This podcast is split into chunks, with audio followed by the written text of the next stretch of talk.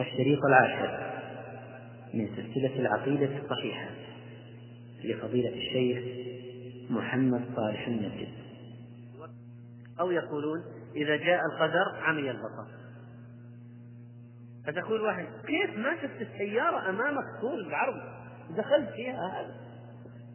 فإذا جاء القدر عمي آدمي هذا كبر ما رأيته أمام عمود نور طوله ثلاثة متر.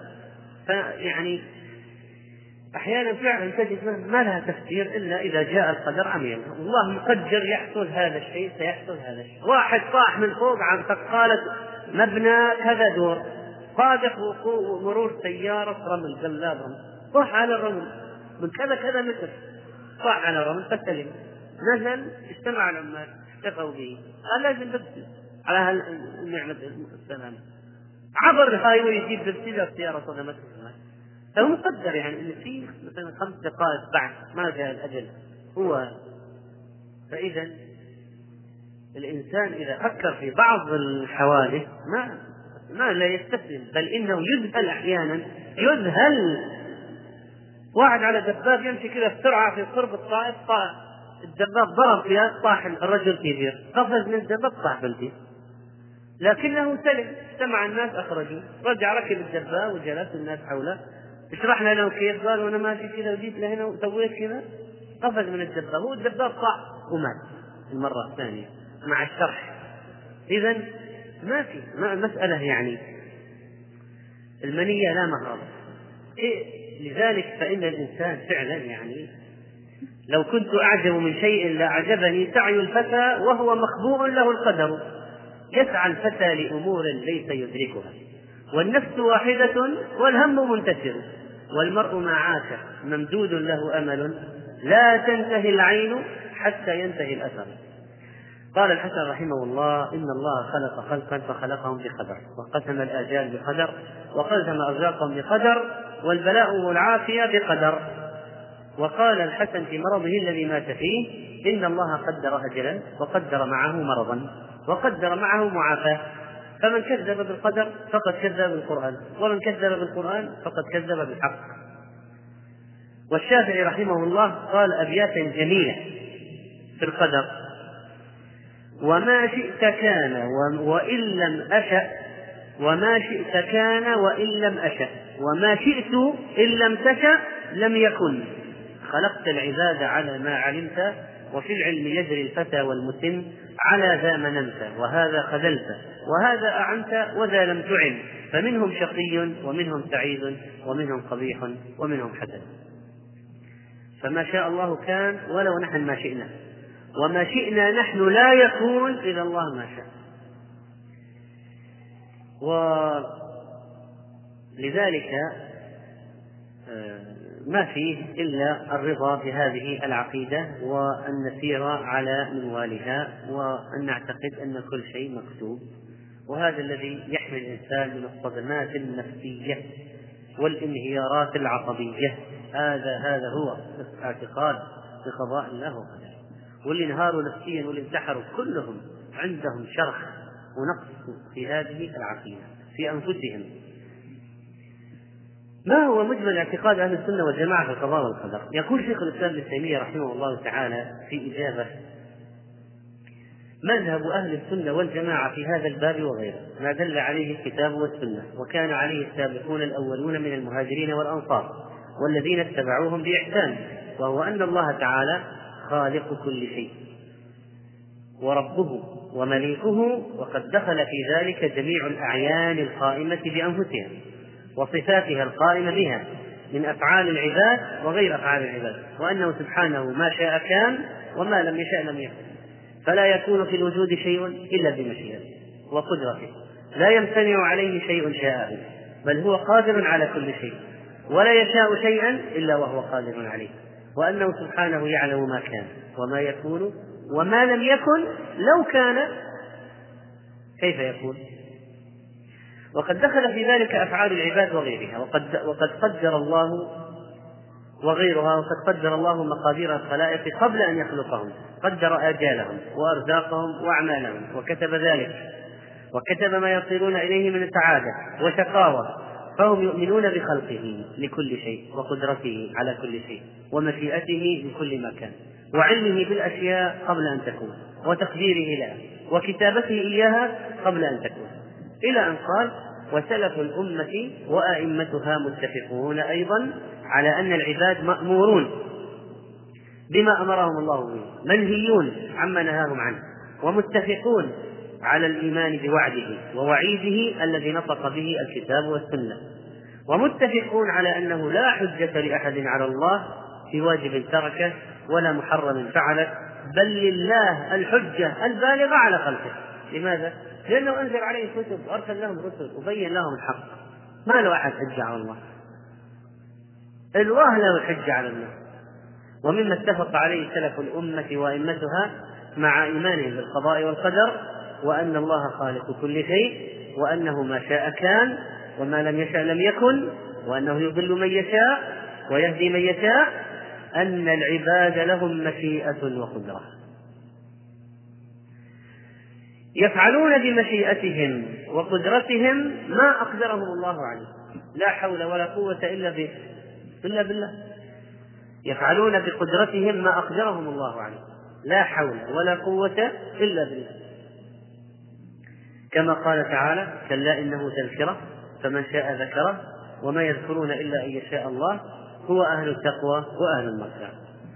إن عقيدة أهل السنة والجماعة في القضاء والقدر أيها الإخوة تقوم على أربع مراتب وأركان وهي العلم والكتابة والمشيئة وخلق الأفعال والأحداث. قال الشاعر في نظمها علم كتابة مولانا مشيئته وخلقه وهو إيجاد وتكوين. فأما بالنسبة لمرتبة العلم لابد نؤمن أن الله يعلم كل شيء جملة وتفصيلا أزلا وأبدا مما يتعلق بأفعاله أو بأفعال عباده. علمه محيط بالماضي والحاضر والمستقبل وما, لا وما لم يكن لو كان كيف كان سيكون. يعلم الموجود والمعدوم والممكن والمستحيل ولا يعزب عن علم مثقال ذرة في السماوات والأرض. علم خلقه قبل أن يخلقهم. فعلم أرزاقهم وآجالهم وأقوالهم وأعمالهم وحركاتهم سكناتهم وعلم أهل الجنة وعلم أهل النار قبل أن يخلق الجنة قبل أن يخلق النار. فإذا هذه أول مرتبة من مراتب القضاء والقدر أول ركن العلم السابق الشامل. العلم السابق الشامل. أول مرتبة. هذه التي أنكرها غلاة القدرية.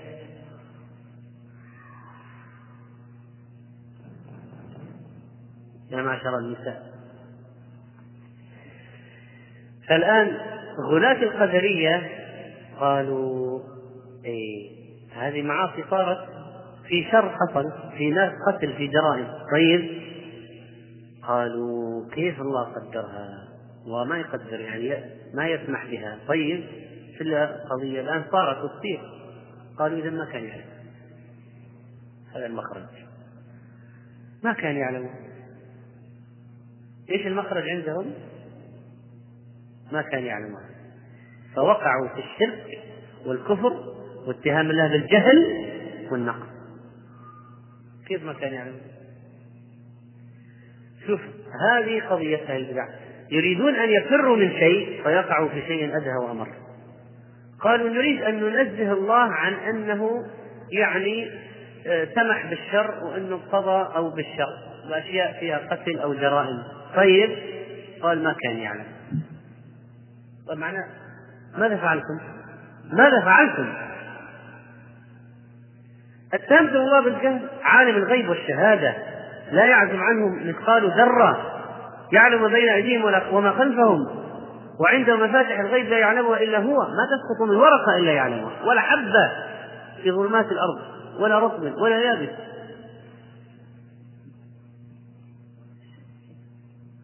النبي صلى الله عليه وسلم لما سئل عن أولاد المشركين ما هو مصيرهم؟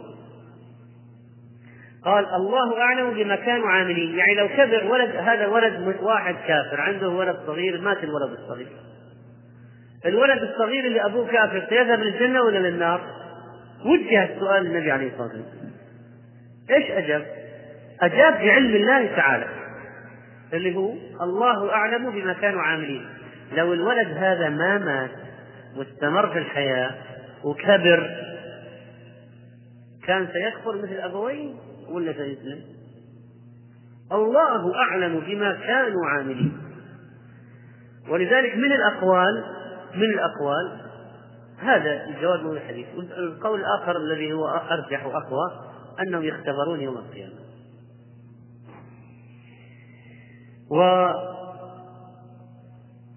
وما منكم من نفس إلا وقد علم منزلها من الجنة والنار كما قال النبي صلى الله عليه وسلم في الحديث الذي رواه البخاري.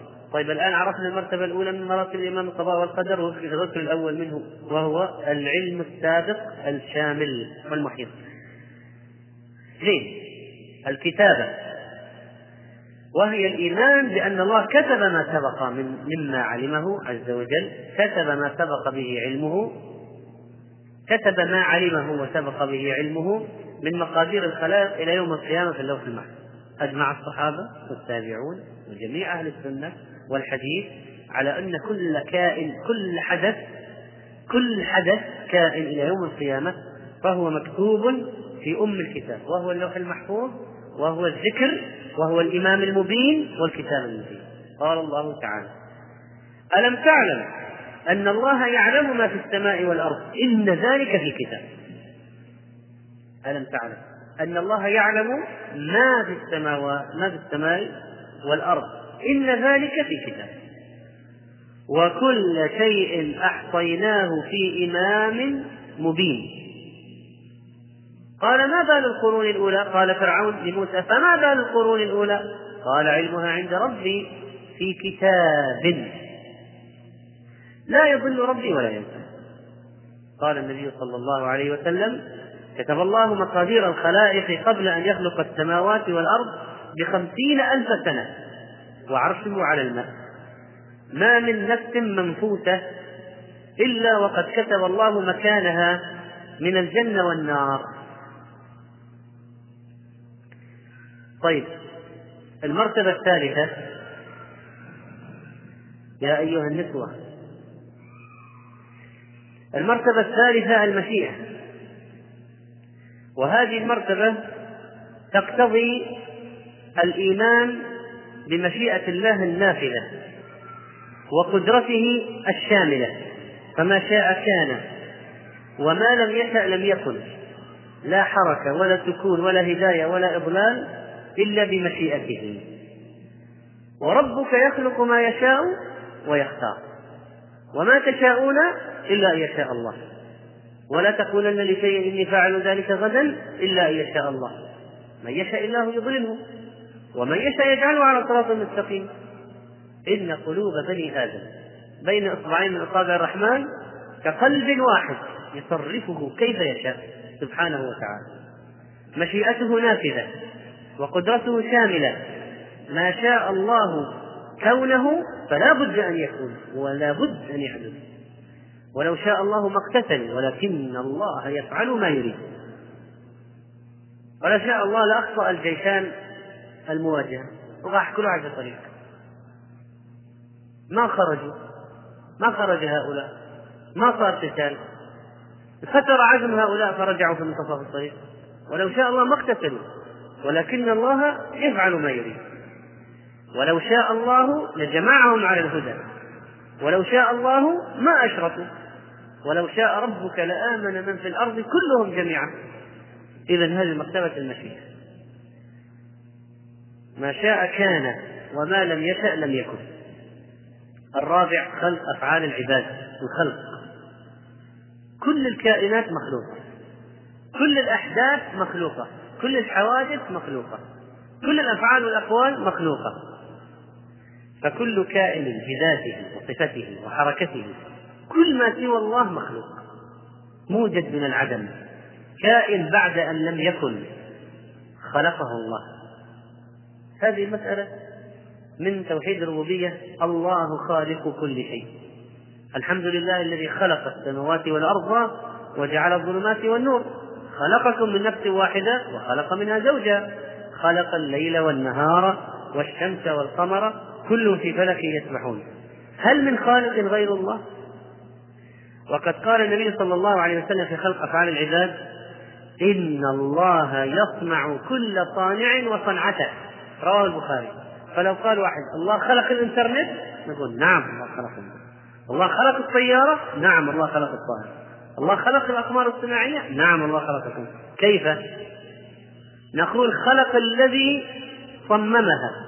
وخلق الذي ركبها خلق الذي اخترعها وهي مخلوقة نفسها.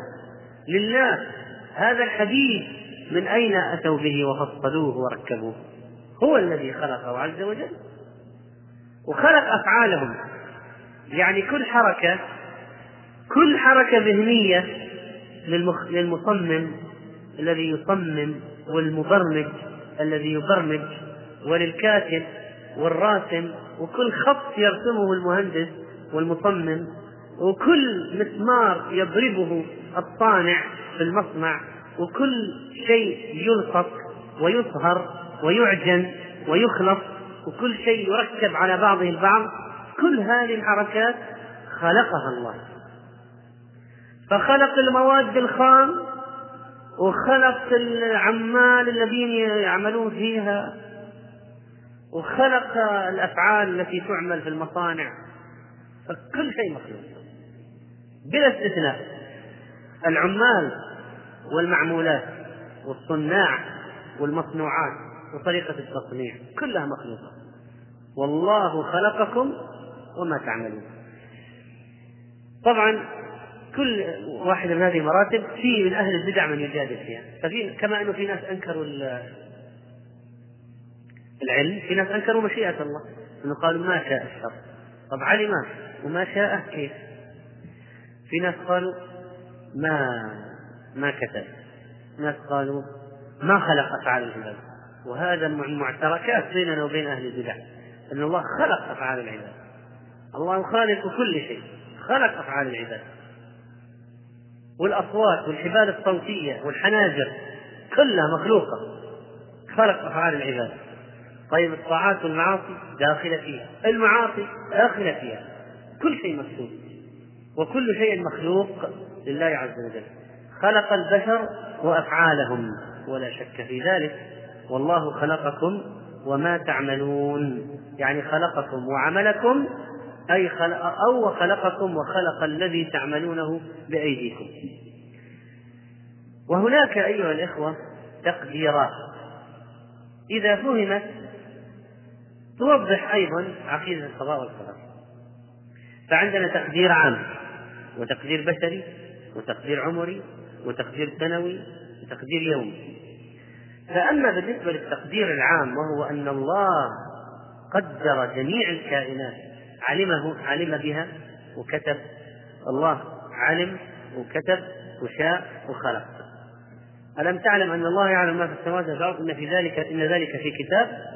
وحديث مسلم كتب الله مقادير الخلائق. هذا التقدير العام لكل الحوادث والأشياء في العالم وفي السماوات وفي الأرض كلها قدرها عز وجل عموما. التقدير البشري داخل في التقدير العام لكن لأنه متعلق بالبشر من جهة من جهة من جهة خاصة بهم فنذكره هنا على أساس ما ورد في قوله تعالى وإذ أخذ ربك من بني آدم من ظهورهم ذريتهم وأشهدهم على أنفسهم. ألست بربكم؟ قالوا بلى. أشهدهم على أنفسهم وقدر في هذا التقدير البشري هذا. قدر البشري مو لأنه البشر قدروه لا يعني تقدير متعلق بالبشر. في هذا التقدير حصل كتابة أو تقدير أهل السعادة وأهل الشقاوة. فالله عز وجل أخذ ذرية آدم واستخرجهم من ظهره. مثل الزرع النمل الصغار في الحجم يعني. استخرجهم مثل الزرع. كلهم. فألقى عليهم نورا من نوره. فمن أصابه النور اهتدى ومن أخطأه ضل. وأشهدهم على أنفسهم. هذا في هذا في التقدير في هذا التقدير. في عالم الذر. نحن كلنا وإن كنت ما تذكر ولا أنا ما أذكره لكن حصل لأن الله أخبرنا به ومن أصدق من الله قيلا فما هو شرط؟ إذا ما ذكرناه أنه ما حصل. حصل. استخرجه من ظهر أبيهم آدم. أمثال الذر. كل البشرية. وأشهدهم على أنفسهم. ألست بربكم؟ قالوا بلى شهدنا. وجعل في فطرهم معرفة ربهم. وإنهم إذا عرض عليه الحق عليهم الحق. بدون مؤثرات خارجية سيتبعون. ولذلك ما من مولود إلا يولد على الفطرة. وهذا الأخ العهد أخذه عليهم. وهم في ظهر أبيهم. في عالم الذر وألقى عليهم نورا من نوره. فمن أصابه اهتدى ومن أخطأه فريق في الجنة فريق في النار. التقدير العمري أن الله عز وجل قدر كل ما يجري على العبد في حياته منذ أن يولد منذ أن ينفخ فيه الروح إلى نهاية أجله. وهو حديث أن أحدكم يجمع خلقه في بطن أمه أربعين يوما ثم يكون علقة مثل ذلك ثم يكون مضغة مثل ذلك ثم يرسل الملك فينفخ فيه الروح ويؤمر بأربع كلمات بكسب رزقه وأجله وشقي أو سعيد. التقدير السنوي في ليلة القدر في كل سنة هجرية وليس ميلادية. في كل سنة هجرية في ليلة القدر. قال الله تعالى فيها يفرق كل أمر حكيم. تتنزل الملائكة والروح فيها بإذن ربهم من كل أمر. يكتب في هذه الليلة ما يحدث في السنة هذه المعينة من موت فلان حياة فلان عز ذل رزق مطر. فلان يحد فلان لا يحد وهكذا. في تقدير يومي. قال الله تعالى كل يوم هو في شأن. قيل في تفسيرها يعز ويذل يرفع يخفض يعطي ويمنع يغني ويفطر يبكي, يبكي ويضحك يحيي ويميت إلى غير ذلك سبحانه وتعالى. على البشرية وعلى المخلوقات قبل إيجادهم وبعد إيجادهم وعند نفخ الروح وفي كل سنة وكل يوم. وأقدار الله تجري على الجميع. وأشياء تنقل تنقل من اللوح المحفوظ إلى صحف الملائكة. وتنفذ أول بأول ملائكة تنفذ أوامر الله والمقادير التي كتبت في اللوح المحفوظ. وقال النبي صلى الله عليه وسلم وصلت إلى مستوى أسمع فيه صريف الأقلام. فالملائكة تلقى عليها الأوامر وهي تكتب. ماذا ستنفذ؟ ينزل مطر هنا يعمل ها يقبض روح فلان ينجو فلان من مصيبة في الموت وهكذا. كله بقدر الله. ما هو الواجب على العبد في باب القدر؟ أن يؤمن بقضاء الله وقدره وشرعه وأمره ونهيه ويصدق بخبره سبحانه وتعالى. وإذا أحسن حمد الله. وإذا أساء استغفر الله. طيب معاصينا بقدر؟ نعم. هل نحن مجبورين عليها؟ في واحد ضربه على يشرب أن ضربه على أن يرفع كأس الخمر ويشرب غصبا عنه؟ لا. إذا أعطي العبد إرادة أعطي مشيئة لكي ينفذ. أصلا لو ما في إرادة ومشيئة للعبد يصير ما هو من أهل التكليف، يصير مكره. خلاص.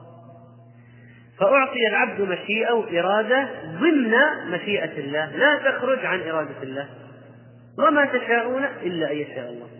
لكن هل نحن مجبورين؟ هل نحن مكرهين؟ لا. ولو صرنا مكرهين ما يعذبنا. لو صرنا مكرهين ما يعذبنا. خلاص صير أنت مكره. ما عليك إثم. إلا من أكره. وقلبه مطمئن بالإيمان. فلو قال كلمة الكفر. ما يعذب عليه أكره. لكن طيلة ما عندك إرادة أنت محاسب. وأنت مكلف. ولازم تقوم بما أمرك وتجتنب ما نهاك. عنه. وإذا كان أطعنا فبقدر منه وهو الذي كتبه لنا وهو الذي شاءه لنا. فنحمده على نعمة الطاعة التي مكننا منها ولا حول ولا قوة إلا بالله. وكل ما عملنا من معصية هو كتبها وقدرها سبحانه وتعالى. ونحن عندنا إرادة عملنا بها المعصية وارتكبنا بها المنهي والمحظور ولذلك لازم نستغفر إذا حصلت المعصية. وبالمراعاة الصحيحة لقدر الله وشرعه يصير الإنسان عابدا حقيقة. فيكون مع الذين أنعم الله عليهم من النبيين والصديقين والشهداء والصالحين. ونؤمن أن الله أمرنا بطاعته ونهانا عن معصيته فنفعل الطاعة ونترك المعصية. ومن وفقه الله لعمل الطاعة وترك المعصية فليحمد الله ومن فعل المعصية وترك الطاعة فليستغفر الله. وعلينا بناء على اعتقاد القضاء والقدر أن نسعى في مصالحنا الدنيوية. إذا تريد أولاد تتزوج. إذا تريد زرع تبذر. إذا تريد مال تبيع وتشتري وتتاجر. أو تؤجر نفسك في هذه الوظائف تأخذ أجرة جارية براتب وهكذا مصالحنا في الحياة الدنيا تقوم على أخذنا بالأسباب التي من حكمة الله جعلها في الكون. حتى من أراد أن يكسب يعمل ينال ما يريد مما قدره الله يعمل بهذه الأشياء. هذه إذا جملة أيها الإخوة فيما ينبني على الإيمان بالقضاء والقدر من جهة المأمور والمنهي والمصالح في الدنيا. نسأل الله عز وجل أن يجعلنا مؤمنين بكتابه وسنة نبيه صلى الله عليه وسلم. والله تعالى أعلم. يا رب العالمين وصلى الله وسلم وبارك على نبينا محمد وعلى آله وصحبه أجمعين. وبعد فكنا قد تحدثنا في الدرس الماضي أيها الإخوة عن عقيدة القضاء والقدر عند أهل السنة والجماعة وكيف يجب أن يكون موقف المسلم من قضاء الله تعالى وقدره. ونواصل في هذا الدرس الحديث عن هذا الموضوع الخطير وفيه مسائل فمنها هل الإيمان بالقدر ينافي أن يكون للعبد مشيئة في أفعاله الاختيارية؟ هل لنا نحن مشيئة وهل نختار أم لا؟ الإيمان بالقدر لا ينافي أن يكون للعبد مشيئة في أفعاله الاختيارية وأن يكون له قدرة عليها لأن الشرع والواقع يدل على ذلك. أما من الشرع الأدلة الشرعية التي تدل على أن لنا إرادة ولنا مشيئة مثل قول الله عز وجل فمن شاء اتخذ إلى ربه مآبا. وقول عز وجل فأتوا حرثكم أن شئتم. وقال تعالى فمن شاء فليؤمن ومن شاء فليكفر. وأما الواقع فإن كل إنسان عاقل يعلم أن له قدرة ومشيئة به ما يفعل ويترك وأنه يأتي الأشياء عموما بمشيئته وإرادته إن شاء تركها وإن شاء فعلها. هذا يعلمه كل عاقل. ولكن مشيئتنا وقدرتنا أو إرادتنا داخلة وضمن ومقيدة بمشيئة الله تعالى. لقول عز وجل لمن شاء منكم أن يستقيم وما تشاءون إلا أن يشاء الله رب العالمين. فأثبت للعبد مشيئة لمن شاء منكم أن يستقيم وجعلها مقيدة بمشيئته تعالى. رهن مشيئته وما تشاءون إلا أن يشاء الله رب العالمين. وهذه تلخص عقيدة عقيدة القضاء والقدر في مسألة مشيئة العبد تلخصها تلخيصا جيدا. فإذا صلى العبد أو صام وعمل الخير أو عمل المعاصي في الجانب الآخر كان هو الفاعل لهذا العمل الصالح أو العمل السيء. وهذا الفعل وقع باختياره هذا شيء لا بد منه. وقد قال النبي صلى الله عليه وسلم وأما من كان من أهل السعادة فسيسر لعمل أهل السعادة. فالله يعين من يريد الخير يعين من يريد الخير. ويمده عز وجل بأسباب وإعانات متنوعة كما أنه سبحانه يخذل الفاسقين ويكلهم إلى أنفسهم لأنهم لم يؤمنوا به ولم يتوكلوا عليه. فإذا هذه المشيئة والإرادة ثابتة لنا وبناء عليها يكون التكليف ولو واحد فينا فقد المشيئة والإرادة لا يعود مكلفا يكون مكرها مثلا ولا يقع عليه عقاب المسألة الثانية هل فعل الأسباب ينافي القضاء والقدر؟ إذا قال واحد طيب إذا كان كل شيء مكتوب فلماذا نعمل؟ ولماذا نأخذ بالأسباب؟ كل شيء مكتوب نحن نستسلم وانتهينا ولا نعمل شيئا. الجواب نرجع إلى الشرع. دائما نرجع إلى الشرع. لقد جاءت أدلة الكتاب والسنة حافلة باتخاذ الأسباب المشروعة في مختلف شؤون الحياة فأمرت بالعمل والسعي في طلب الرزق واتخاذ العدد لمواجهة الأعداء والتزود في الأسفار قال تعالى فإذا قضيت الصلاة فانتشروا في الأرض وابتغوا من فضل الله. ما قال اقعدوا في بيوتكم انتظروا الرزق ينزل عليكم من السماء. قال انتشروا في الأرض. قال فامشوا في مناكبها. قال وأعدوا لهم ما استطعتم من قوة. قال وتزودوا فإن خير الزاد التقوى.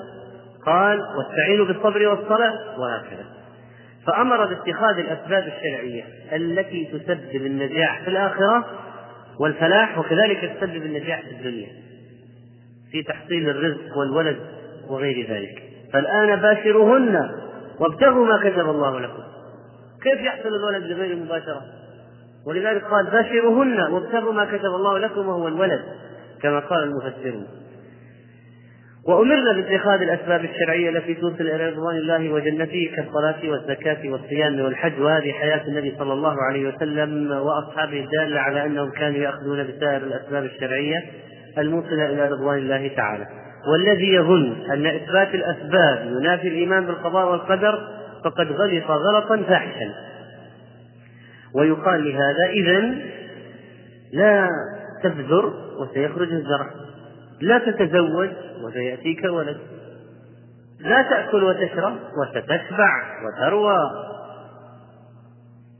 فهذا كلام لا يقول عاقل. ولذلك قال شيخ الإسلام ابن تيمية رحمه الله إذا ترك العبد ما أمر به متكلا على الكتاب وعلى المقدور وعلى ما في اللوح المحفوظ كان ذلك من المكتوب المقدور الذي يصير به شقيا. وكان قوله ذلك بمنزلة من يقول لا آكل ولا أشرب إذا كان الله قدر لي الري والشبع فسيحصل ولا أجامع امرأتي وإذا كان قدر الله لي ولد فسيحصل. وهكذا من ترك الدعاء والاستعانة والتوكل ظانا أن هذا ينافي المقامات الخاصة. يعني بعض الصوفية الآن يقولون نحن لا نعمل شيء كل شيء سيأتينا. من دون أن نعمل شيء الرسول صلى الله عليه وسلم قال في صحيح مسلم احرص على ما ينفعك. احرص على ما ينفعك. واستعن بالله ولا تعجز. لا تترك العمل. لا تكون عاجزا. لا تعجز. فإن وإن أصابك شيء بعد كل اتخاذ الأسباب إن أصابك شيء فقل فلا تقل لو أني فعلت كان كذا وكذا. ولكن قل قدر الله وما شاء فعل. فإن لو تفتح عمل الشيطان فأمر بالحرص على ما ينفع ونهى عن العجز الذي هو الاتكال على القدر. وأمرنا إذا أصبنا بشيء أن لا نيأس ونسلم الأمر لله تعالى الذي كتب مقادير الخلائق قبل أن يخلق السماوات والأرض بخمسين ألف سنة. هو الذي قال هو الذي أخبرنا بهذا هو الذي قال اعملوا فكل ميسر لما خلق له. في وحيه على النبي صلى الله عليه وسلم. هو الذي أخبرنا عن طريق النبي عليه الصلاة والسلام أن المقادير كتبت وانتهت. هو نفسه الذي أخبرنا عن لسان نبيه. اعملوا فكل ميسر أفتؤمنون ببعض الكتاب وتكفرون ببعض فما بال هؤلاء القوم لا يكادون يفقهون حديثا يقولون القدر مكتوب الشيء مكتوب وما كتب سيصل إلينا ولا حاجة للعمل. إن كان في أمر الدنيا مجانين ولذلك يعيشون عالة على الناس لا يريدون العمل. وإن كان في أمر الآخرة سيريدون جهنم داخلين لأنهم لم يعملوا ما يوصل إلى الجنة. فهم لا عقل لا في الدنيا ولا في الآخرة لا في أمور الدنيا ولا في أمور الآخرة. طيب مسألة هل يصح الاحتجاج بالقدر على المعصية؟ كثيرا ما يناقش الدعاة إلى الله والناصحون مدعوين ومنصوحين. يا فلان لا تفعل كذا أقلع عن المعصية الفلانية. لماذا أنت مقيم على المعصية؟ يقول لأن الله ما قدر لي الهداية. إذا قدر لي سأترك هذه المعاصي. لو شاء الله ما أشركنا أنا تبع المشيئة. هذه يقول لك أنا تبع المشيئة. نقول حجبت نصف الحقيقة. أنت تبع المشيئة ونحن تبع المشيئة. لكن الذي الذي مشيئته أنت تحتها أمرك بالعمل. وين العمل؟ فقط تقول أنا تحت المشيئة. ولا تعمل؟ إذا متى ستهتدي؟ وألطف هؤلاء الجواب الذي يقول لك ادعوا لي بالهداية. لا يعمل شيء كأنها القضية علينا. على الداعية مثلا ادعوا لي بالهداية. وهو لا يعمل شيء. اترك الدخان. ادعو الله يفكني من الدخان. هذا طيب وأنت أنا أجتذب الدعوة. وأنت ماذا تفعل؟ تستمر على التدخين إذا متى تهتدي؟ متى تقلع عن الذنب؟ قال شيخ الإسلام رحمه الله وليس لأحد أن يحتج بالقدر على الذنب باتفاق المسلمين وسائر أهل الملل وسائر العقلاء. فإن هذا لو كان مقبولا لأمكن كل أحد أن يفعل ما يخطر له من قتل النفوس وأخذ الأموال وسائر أنواع الفساد في الأرض ويحتج بالقدر. مكتوب. كل شيء. قاتل مجرم مكتوب كلما جئنا نلوم على ذنب مكتوب مقدر. هذه حجة الكفار وقالوا لو سيقول الذين أشركوا لو شاء الله ما أشركنا ولا آباؤنا ولا حرمنا من شيء. كذلك كذب الذين من قبلهم حتى ذاقوا بأسنا. فاعتبر الله هذا تكذيبا. كذلك كذب. نفس الحجة استعملها الأولون. قل هل عندكم من علم فتخرجوه لنا؟ إن تتبعون إلا الظن وإن أنتم إلا تخرصون. فاحتجوا بالقدر على شركهم. ولو كان احتجاجهم مقبولا ما أذاقهم الله بأسه. صح ولا لا؟ لو كان احتجاجهم بالقدر على الشرك الذي وقعوا فيه صحيحا كان الله ما عذبهم. لماذا يعذبهم؟ رسلا مبشرين ومنذرين لئلا يكون للناس على الله حجة بعد الرسل. ثم إن الله أمر العبد ونهاه. اتقوا الله ما استطعتم. ولو كان العبد مجبر على الفعل ما كان عليه معصية ولا عليه ولا عليه جزاء ولا عقاب. ثم نقول للعاصي تعال أنت عندما نقول لك لماذا لا تغير مسيرتك ولماذا لا تسلك سبيل الحق وتتبع الحق تقول مقدر ومكتوب اطلعت على اللوح المحفوظ. انت الآن نسألك يا أيها العاصي اطلعت على اللوح المحفوظ وشفت أنه مكتوب عليك إلى آخر عمرك أنك ستبقى على الكفر وعلى المعصيه وعلى الضلال مكتوب اطلعت على اللوح المحفوظ؟ إذا ما يدريك يا أيها المدعي أنه مكتوب عليك أن تبقى في المعصية؟ هو إلى الآن إلى هذه اللحظة مكتوب عليك من من قبل إلى هذه اللحظة لكن مستقبلا أنت اطلعت على اللوح المحفوظ وعرفت أنك ستبقى على المعصية؟ فتقول والله أنا مستقبلي معروف. واطلعت على اللوح المحفوظ ومكتوب علي أني سأبقى ضال إلى آخر عمري. فلماذا أهتدي ولماذا أتخذ سبيل الهدايه؟ لو كان اطلعت على اللوح المحفوظ تعال تكلم. أصلا لو اطلعت اعمل حاول تعمل الخير حتى تقول أني فعلت ما علي يوم القيامة. لكن ما اطلعت. أنت اطلعت أن الله جعل عليك خاتمة السوء. اطلعت على اللوح المحفوظ إن الله كتبك من أهل النار؟ ما اطلع كذاب لو قال اطلعت ولذلك يقال له القدر سر مكتوم. لا يعلمه أحد من الخلق إلا بعد وقوعه. بعد وقوعه. ولو سلمنا للمحتج بالقدر لتعطلت الشرائع. ولو كان الاحتجاج بالقدر صحيحا لقبل الله حجة إبليس لما قال فبما أغويتني شوف إبليس احتج فبما أغويتني لا أقعدن لهم صراطك المستقيم وراح أسوي المعصية ثنتين والأضعاف مضاعفة وعلي وعلى غيري. لأقعدن لهم صراطك المستقيم ولآتينهم من بين أيديهم ومن خلفهم وأجيب الطين بالله وأعمل معصيتي أنا أركب عليها معاصي الخلق كلهم. هذا هذا منهج إبليس هذه حجة إبليس. ولو كان الاحتجاج بالقدر عن المعصية صحيحا لقبل الله عز وجل لقبل الله لما كان لتساوى فرعون موسى خلاص هذا مقدر ما, ما فرعون إذا لا يعاقب لأنه مسكين مقدر عليه. ما عنده ذنب مسكين ما له والاحتجاج بالقدر على الذنوب والمعائب تصحيح لمذهب الكفار ولو كان هذا صحيحا لاحتج به أهل النار. يعني أهل النار يوم القيامة الله أخبرنا ماذا سيقولون. ما بعد قالوها لكن سيقولون يوم القيامة. لو كان الاحتجاج بالقدر صحيحا إذا جاء جيء بأهل النار إلى النار سيقولون كتبت علينا وقدرت علينا وما لنا ذنب ونحن مساكين ولماذا تدخلنا جهنم؟ لكن الله ما نقل هذا عنهم ابدا. بالعكس يقولون ربنا أخرنا إلى أجل قريب نأخذ الأسباب دخول الجنة ونترك نجب دعوتك ونتبع الرسل وقالوا لو كنا نسمع أو نعقل ما كنا في أصحاب السعير. قالوا لم نكن من المصلين ولم نكن نطعم المسكين. ويتحسفون ويتحسرون وكذلك فإن مما يرد به أيضا على هؤلاء المكذبين أو هؤلاء المحتجين بالقدر على المعصية يقال لهم أنتم الآن سبحان الله العظيم في مسألة الطاعات والمعاصي جبرية تكونونها المجبورين.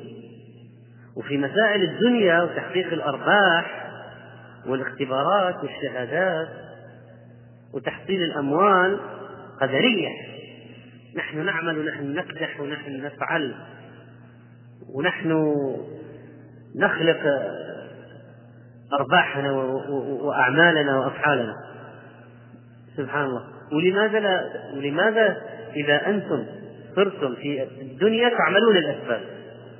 تعملون أسباب النجاح في الاختبارات والحصول على الوظائف والتجارة وتسافرون وتبيعون وتشترون لتحصيل الأرباح والأموال.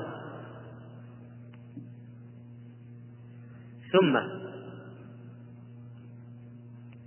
في أمر الآخرة تقولون مكتوب علينا وما نغير مكتوب علينا ولا تعملون أسباب دخول الجنة ولا ولا تتقون أسباب دخول النار. كما قال بعض السلف أنت عند الطاعة قدري وعند المعصية جبري. أي مذهب وافق هواك ذهبت به. فبعض الناس يعملون طاعات لكن يقول أنا أنا مني لي عندي فعلت. قل لا حول ولا قوة إلا بالله أنت ما استطعت تعمل الطاعة حتى أعانك الله عليها. وقال شيخ الإسلام رحمه الله عن المحتجين بالقدر هؤلاء القوم إذا أصروا على هذا الاعتقاد كانوا أكثر من اليهود والنصارى. وتصور الآن لو قبلنا الاحتجاج بالقدر على المعاصي لتعطلت الحدود والتعزيرات ومسحنا باب العقوبات والجزاءات. لأن كل واحد قاتل وسارق وزاني وشارب خمر ومرتشي ومعتدي وقاذف كل ما جينا نقوله أنت قذفت نريد نقيم عليك الحد. نجلدك أنت زنيت نقيم عليك الحد. أنت قتلت القصاص يقول لا مكتوب علي ما لي ما قتلت؟ مكتوب علي فإذا تتعطل الحدود والتعزيرات لو لو لو قبلنا هذا الكلام. الباطل. ولو كان الكلام هذا مقبول يعني يحتج بالقدر على المعصية ويطلع نفسه بريء إذا ما في داعي للتوبة والاستغفار. خلاص يتوب من إيش؟ وما أدري مسكين مقدر كل شيء مكتوب ما له حول ولا قوة ولا مشيئة ولا اختيار ولا إرادة كالريشة في مهب الريح وكالساقط من أعلى إلى أسفل لا يروح يمين ولا شمال فهذا الشخص إذا لماذا يتوب ويستغفر؟ إذا كان ما عليه ذنب ومسكين ولا دخل له في قضية إذا لما ما صار في حاجة لسوى الاستغفار إذا أي واحد عاصي ما في داعي يتوب ويستغفر لأنه مغصوب على هالمسألة وما له ما له ما له دخل. متى يسوء الاحتجاج بالقدر؟ نحن الآن نذكر قصة موسى مع آدم عليهما السلام. لما احتج حد احتج احتج آدم وموسى. فقال له موسى أنت آدم الذي أخرج أخرجتك خطيئتك من الجنة؟ أخرجتنا ونفسك من الجنة. فقال آدم أنت موسى الذي اصطفاك الله برسالاته وبكلامه. ثم تلومني على أمر قد قدر علي قبل أن أخلق. فحج آدم موسى. كسب المناظرة آدم وفاز فيها. إذا حج آدم موسى. طيب كيف حصل هذا؟ نقول إن آدم احتج بالقدر على أي شيء. على معصيته ولا على المصيبة التي حصلت بخروجه من الجنة؟ هنا أمران لا بد أن نفرق بينهما. وقع لآدم عليه السلام. ذنب فعله ومصيبة حصلت عليه نتيجة الذنب بخروجه من الجنة بإخراجه من الجنة. فالآن لما قال موسى أخرجتنا ونفسك من الجنة هذا الكلام حصل بعد إيه؟ بعد الذنب والتوبة وقبول التوبة ونزوله وموته. ثم التقيا فقال موسى أنت آدم فعلت كذا كذا؟ قال آدم فاحتج آدم بالقدر. قال مكتوب قبل أن أخلق. فمتى احتج آدم بالقدر؟ وعلى أي شيء احتج بالقدر؟ نقطتان مهمتان. احتج آدم بالقدر بعد ما مات. ما هو أثناء المعصية؟ جاءه واحد يقول تأكل من الشجرة؟ قال مكتوب. بعد ما مات وبعد ما تاب وبعد ما قبل بالتوبة واحتج بالقدر على الذنب أو على المصيبة على المصيبة التي صارت. كأنه يقول يا موسى المصيبة صارت وخرجنا. تلومني على إيش؟ حصل وانتهى. ولذلك لو سألك سائل فقال لو أن إنسان عمل جريمة وتاب واستغفر وأقلع وجاء واحد يقول له كيف تعمل الجريمة هذه؟ هل يجوز له أن يقول قدر الله وما شاء فعل؟ نعم يجوز للتائب الذي أقلع عن الذنب أن يحتج بالقدر ويقول قدرها الله لو جاء واحد يقول كيف قبل عشر سنوات كيف سرقت كيف سرقت أنت يا أيها أنت يا الداعية طالب العلم قبل عشر سنوات أنا شايفك تسرق من بقالة كيف سرقت من بقالة وهذا أن تغير خلاص صار شيخ شخصا آخر. فماذا ممكن يقول إيش؟ يا أخي تبت خلاص ماذا تريد تبت تعيرني على ذنب تبت منه. خلاص هذا شيء قدره الله وكتبه وانتهينا. وأنا ما جبت أستغفر الله كل ما تذكرت ذنبي. وأقلعت عنه وصلحت الخطأ ورجعت الفلوس صاحب البقالة. خلاص ماذا تريد أن أفعل؟ هذا شيء مقدر ومكتوب. هنا يكون الاحتجاج بالقدر صحيحا.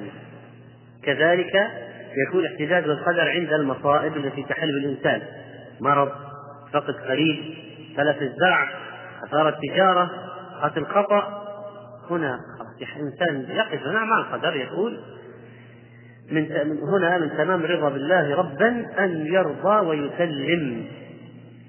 هذا في المصائب. وأما في المعائب والذنوب لازم يستغفر. ولذلك قالوا السعيد يستغفر من المعائب ويصبر على المصائب كما قال الله تعالى فاصبر إن وعد الله حق واستغفر لذنبك. لاحظ معي. فاصبر إن وعد الله حق واستغفر لذنبك. فاللي يصيبك تصبر عليه. وخلاص مقدر ومكتوب والذنب الذي فعلته تستغفر منه. هو مقدر ومكتوب صح لكن ما هو الموقف؟ نستمر على المعصية ونقول مقدر ومكتوب كلا. استغفر لذنبك. استغفر لذنبك. وهنا لا بد أن نفرق مسألة مهمة قضية الإرادة الربانية والإرادة الإرادة الربانية تنقسم إلى إرادة كونية قدرية وإرادة شرعية دينية. لا بد أن نفرق بينهما. فالإرادة الكونية القدرية هذه مرادفة للمشيئة. إرادة لا يخرج عن مرادها شيء.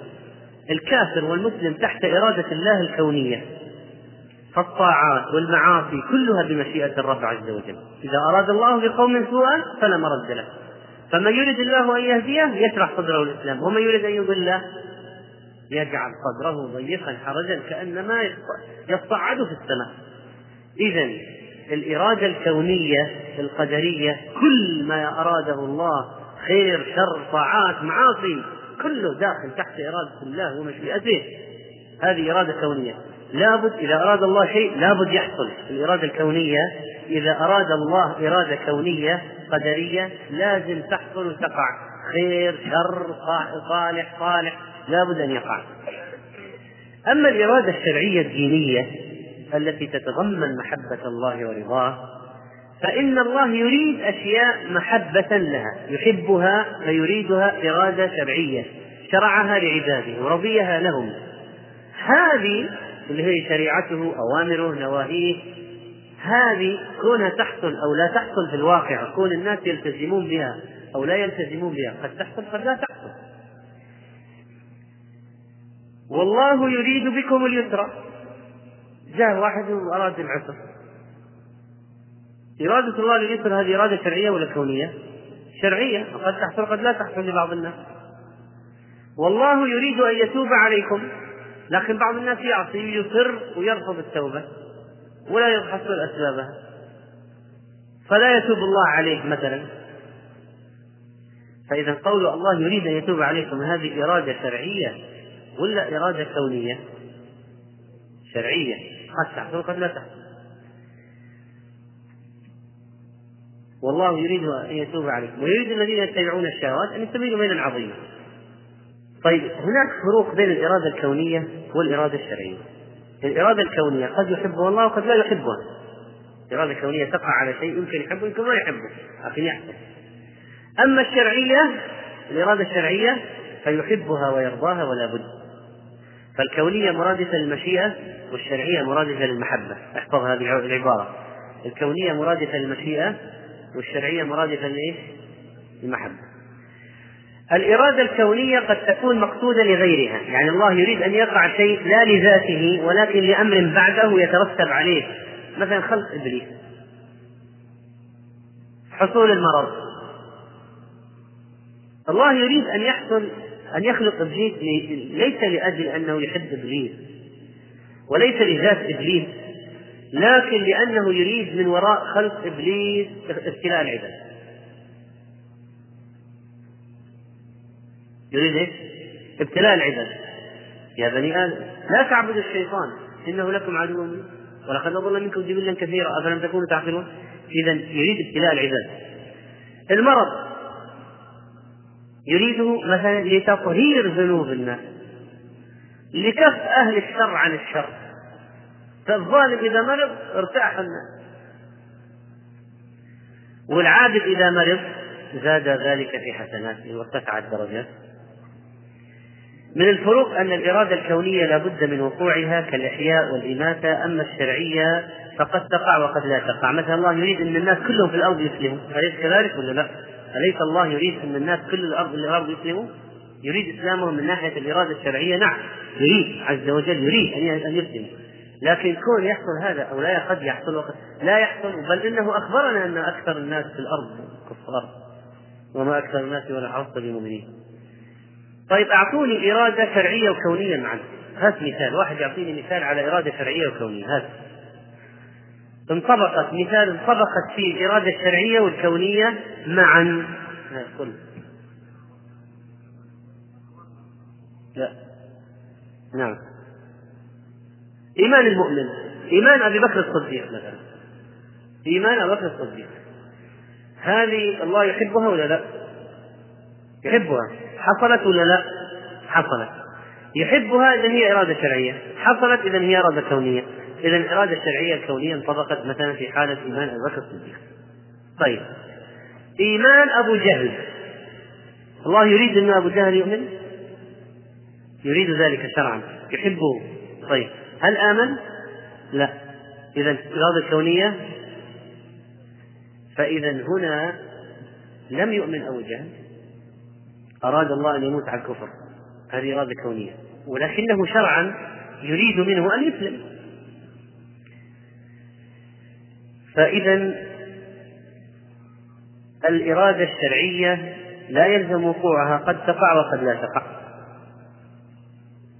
ولو كان لابد من وقوعها لآمن من في الأرض كلهم جميعا.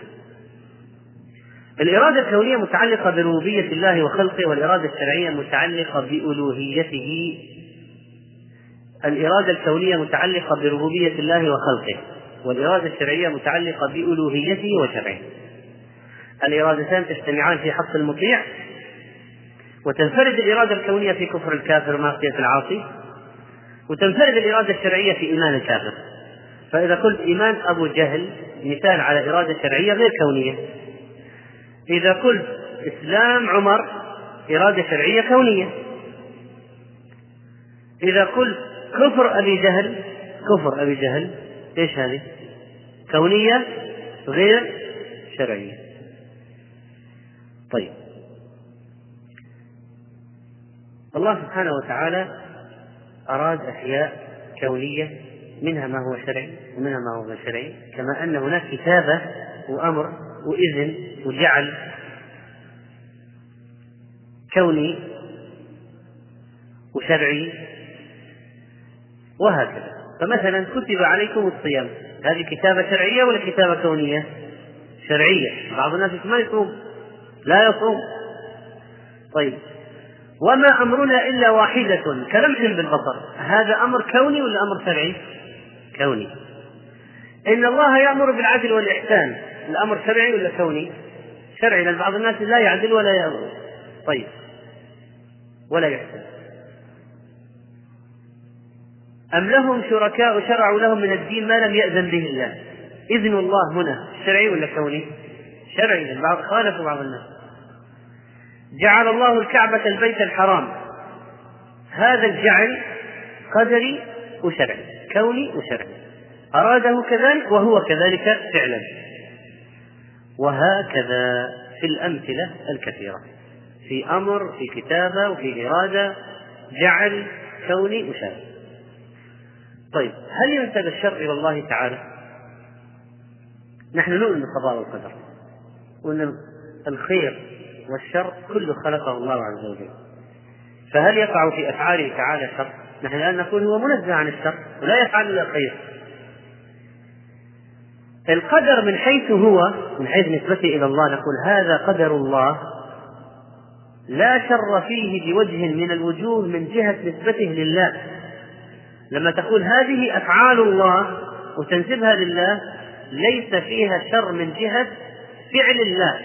لكن من جهة فعل العبد الذي قام بالعمل وبالجريمة وبالقتل وبشرب الخمر من جهة فعل العبد شر لكن من جهة فعل الله وتقديره ليس بشر.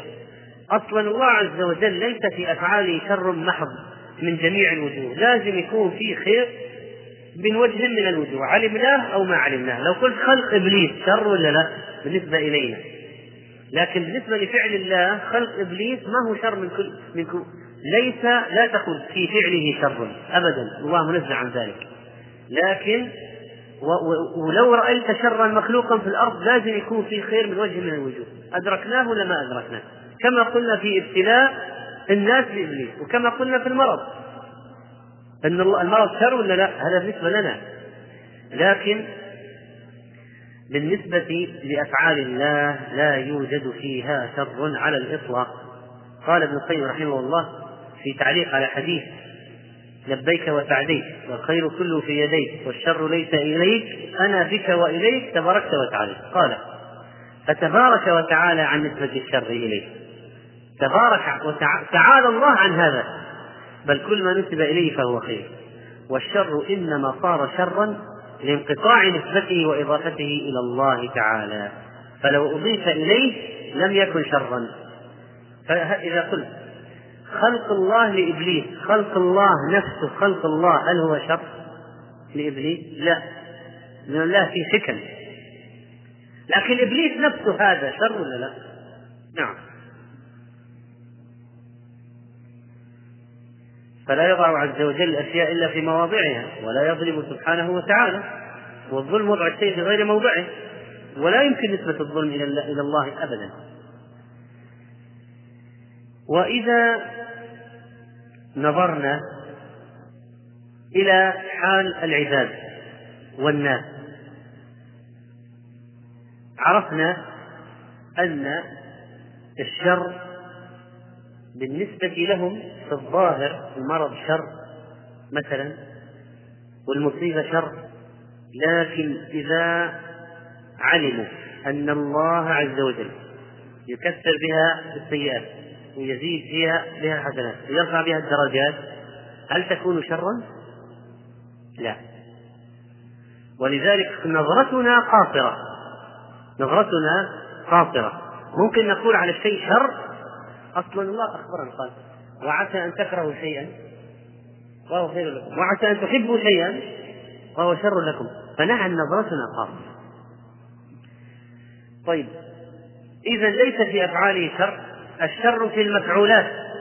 الشر ليس في أفعاله ولكن في مفعولاته.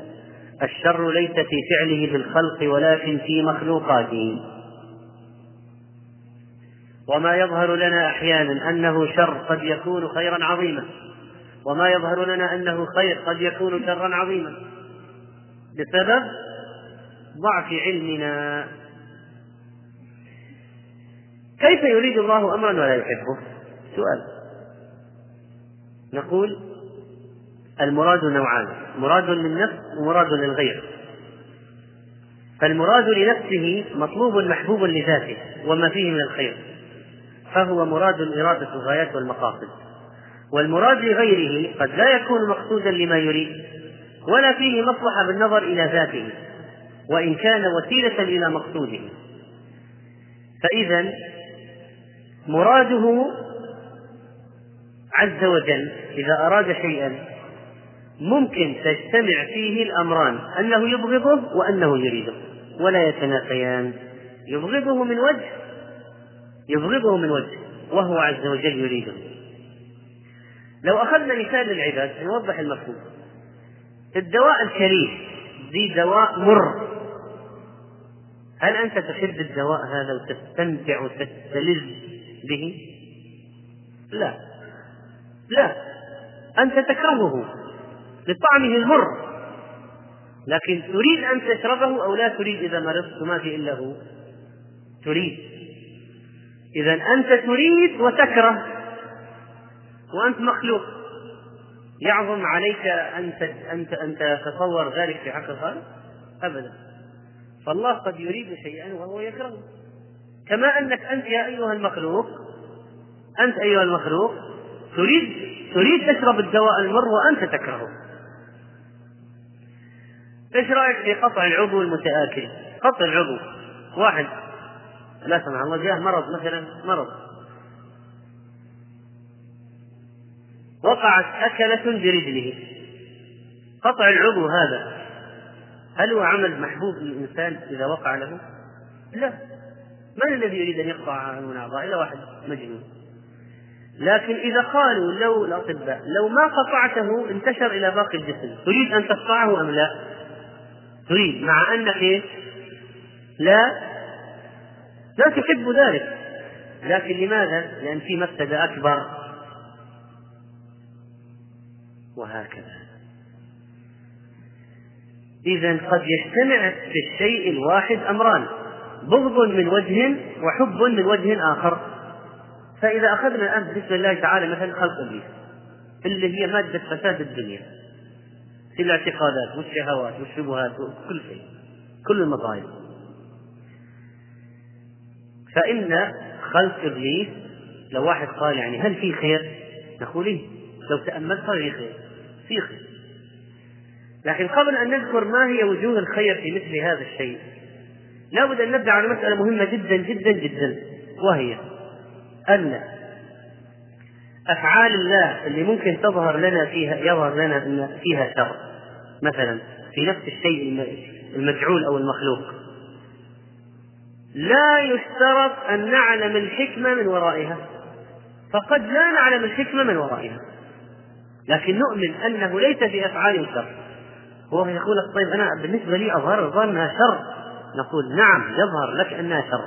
لكن في وراءها خير أو حكم بوجه من الوجوه وإلا ما أرادها الله أن تقع. نعم ما أراد الله أن تقع. يعني ممكن تقول إهلاك قوم من الأقوام. شر ولا لا؟ شر. لكن الله جعلهم عبرة ونكالا لغيرهم. إذا هذه خير.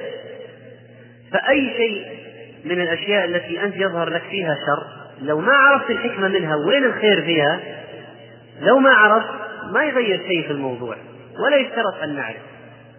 ولذلك نحن نسلم بما قضى الله وقدر شرعه لو ما عرفنا الحكمة من ورائه. فالله عز وجل مثلا خلق إبليس. يظهر في خلق إبليس قدرته تعالى على الخلق. أنه كيف خلق المتضادات والمتقابلات. وكما أنه خلق أشرف الذوات خلق أسوأ أخبث الذوات هذه قدرة على الخلق. مثل ما خلق الحر والبرد والماء والنار والداء والدواء والليل والنهار والحسن والقبيح والموت والحياة يظهر خلقه عز وجل قدرته على الخلق في خلق أشرف مخلوق وأخبث مخلوق. وكذلك فإنه يكمل لأوليائه مراتب العبودية بمجاهدة إبليس وحزبه. ويحصل الابتلاء بخلق إبليس ويوضع الناس على المحك ويظهر أهل الجنة من أهل النار. ويتميز المؤمنين عن الفجار. يتميز المؤمنون عن الفجار.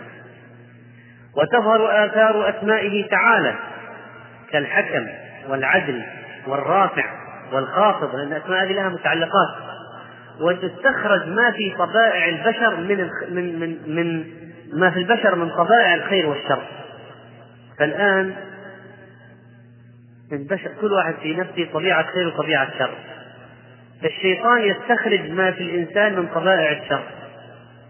والرسل تستخرج ما في طبائع البشر من الخير. وجود الصراع بين الحق والباطل عند الله شيء مهم جدا. لا صراع. الله يريد أن يعمل الصراع. الصراع هذا ينتج عنه تمحيص ينتج عنه تمييز درجات المضحين في سبيل الله. ينتج عنه اتخاذ شهداء. تصور أن لو ما في إبليس هل سيكون في الأرض جهاد؟ ما في واحد يؤز الناس للشرك والكفر ويعلمهم ويدلهم عليه ويأمرهم بقتل المؤمنين؟ لو ما في إبليس ما في جهاد. ولو ما في جهاد ما في شهداء. لكن الله يريد شهداء. يكرمهم ويرفع درجتهم لو ما في إبليس كان كل الناس دخلوا الجنة. اللي يسوى واللي ما يسوى. خلاص ما في أحد يستخرج في في طبائعهم من الخير أو الشر. فكيف وين؟ كل يروحوا الجنة.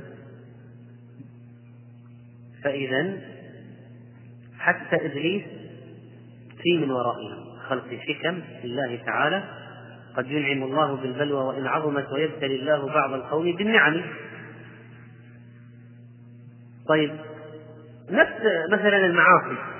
أو كل المصائب المصائب مثلا الآلام الأمراض. الأمراض هذه شر ولا لا بالنسبة لنا؟ المرض هذا شر. لكن ينطوي على حكم عظيمة وفوائد جليلة. فمثلا الصبر على الضراء يعني أيوب عليه السلام تفوق بماذا؟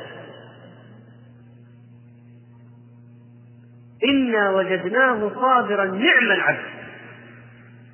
بصبره وصل للمنزلة العالية لو ما لو ما في مرض يبتلى به ما في وجع ما في ألم كيف يتميز؟ عجبا لأمر المؤمن إن أمره كله له خير. إن أصابته سراء شكر فكان خيرا له. وإن أصابته ضراء صبر فكان خيرا له. تصور لو ما في لو ما في هذه الآلام والأمراض كيف الصبر سيظهر؟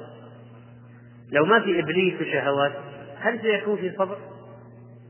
ما في شيء يدعو للصبر لأن ما في أمراض وما في آلام وما في مصائب وما في إبليس. أتصبر على إيش؟ ففي خلق كامل في البشر اللي هو الصبر سيحدث وما يكون موجود. شوف ترتب على هذا فوائد خير عظيم جدا جدا على البشرية لكن لما يقدر مرض يصبر عليه ويؤجر. خصوصا أن بعض الناس ما عندهم مؤهلات لدرجة معينة في الجنة.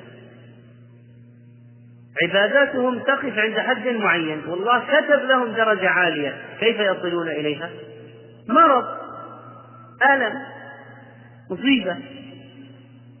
فيصبر عليها فيصل إلى تلك الدرجة. ولذلك بعض السلف قال عبارة يقول لولا مصائب الدنيا لوردنا القيامة مثاليه لولا مصائب. يقول يعني أعمالنا ليست بشيء. يعني أعمالنا ما؟ اللي داخله عجب واللي داخله رياء واللي داخله مخالفة السنة. فيعني أعمالنا. لكن لولا المصائب لوردنا القيامة مثاليث رصيدنا يعني تحت. لكن بالمصائب تعظم الأرض إذا تزداد الحسنات. طيب. تقوية المؤمن. لأن الإنسان إذا خرج من محنة لو مؤمن تعرض لمحنة وصبر يخرج أقوى مما كان. في تطور في مستواه ما يحصل التطور إلا إذا صار هناك مصيبة محنة شر عليه. ثم الله سبحانه وتعالى بالمصائب أيضا وبالأمراض يقهر الظلمة. شوف أطغى واحد في الأرض يجيه مرض بسيط كذا السبب البسيط يجعله طريح الفراش. وهو كان مفسدا جبارا. ظلوما غشوما. وكذلك إيقاظ المبتلى من غفلته. ما في ناس يكونوا تاجرين في الغي. إذا مرضوا تغيرت أحوالهم وقبلوا الحق وتحسنت إيمانهم زاد. أليس كذلك؟ إذا المرض هذا سبب هداية بعض الناس. بعض الناس ما التزموا ولا اهتدوا إلا لما مرضوا. ما كان راضي يسمع كلمة من داعية من الدعاة. ما كان راضي يسمع كلمة واحدة. لما مرض وراح الداعية له في المستشفى إي أعطونا أو جزاك الله شريط طيب هذا كتاب نقرأ فيه نسمع نعم اقبل يسمع النصيحة. من أول ما كان معرض ما يسمع ولا نصف كلمة.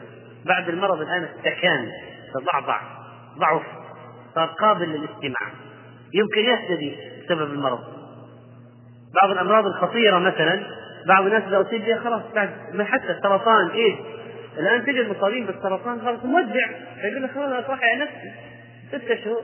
قالوا له معك ستة شهور. يصحح نفسه. إذا في لو كان ما جاء المرض السرطان مات بسكتة كان ما صحح نفسه. صح ولا لا؟ بل حتى تصحيح أشياء. من واحد عنده مشاكل متع... معلقة بالوصي بأولاده والتركة وأشياء عويصة. تاركها ومهملها. لما جاء مرض هذا قاله لي شخص. واحد أصيب بالسرطان. قال نسأل الله أن يعافينا وإياكم ومرضى المسلمين. قال أنا كان عندي مشاكل في الشركة وأشياء مالية ملخبطة. لما قالوا لي أنت معك سرطان لازم تروح تعالج الآن تبدأ العلاج والله أعلم حالتك. رحت آه، جبت الأوراق صلحت الأوضاع انهيت الإشكالات حددت الأمور التي تحتاج تحديد وزعت الأشياء كتبت لي وصية سويت لي ثلث هذا كله كان من أول غير ما كان صاير أصلا. بسبب إيش؟ المرض. وكذلك فإن من الآلام ما يكون سببا للصحة. ترى بعض مثلا الحمى تطبخ أشياء في الجسم ممكن تكون أمراض ستأتي للإنسان فالحمى تطبخها وتزيلها. فيكون الحمى هذه سبب للشفاء ممكن.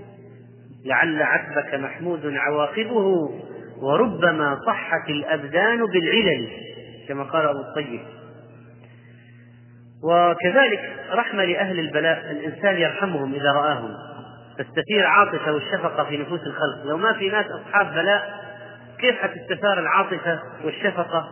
ويتصدق الناس عليهم أو يعينوهم. مثلا كيف سيحصل الأجر؟ كيف تكفر المصائب؟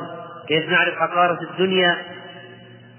كيف نعرف أننا لا نعرف عاقبتنا إلا بمثل هذه الأشياء؟ فالشاهد وعسى أن تكرهوا شيئا ويجعل الله فيه فعسى أن تكرهوا شيئا ويجعل ويجعل الله فيه خيرا كثيرا. طيب حتى المعاصي؟ نقول حتى المعاصي. تصور لو ما في معاصي ما في توبة. والله يحب التوابين. الله يفرح بتوبة عبده. كيف سيحصل هذا إذا ما في معاصي؟ الله يريد أن يتفضل على عباده ويعفو عمن ظلم ويحسن إلى من أساء ويغفر إلى من أذنب. كيف بيحصل إذا ما في معاصي؟ أن يعرف العبد حاجته إلى حفظ الله له. لما يسوي معصية يعرف أنه ما يمكن يحفظ نفسه إلا بعون من الله فيلجأ إلى ربه طالبا حفظ نفسه. هذه المعاصي تستجلب عبوديات ما كانت تحصل لولاها.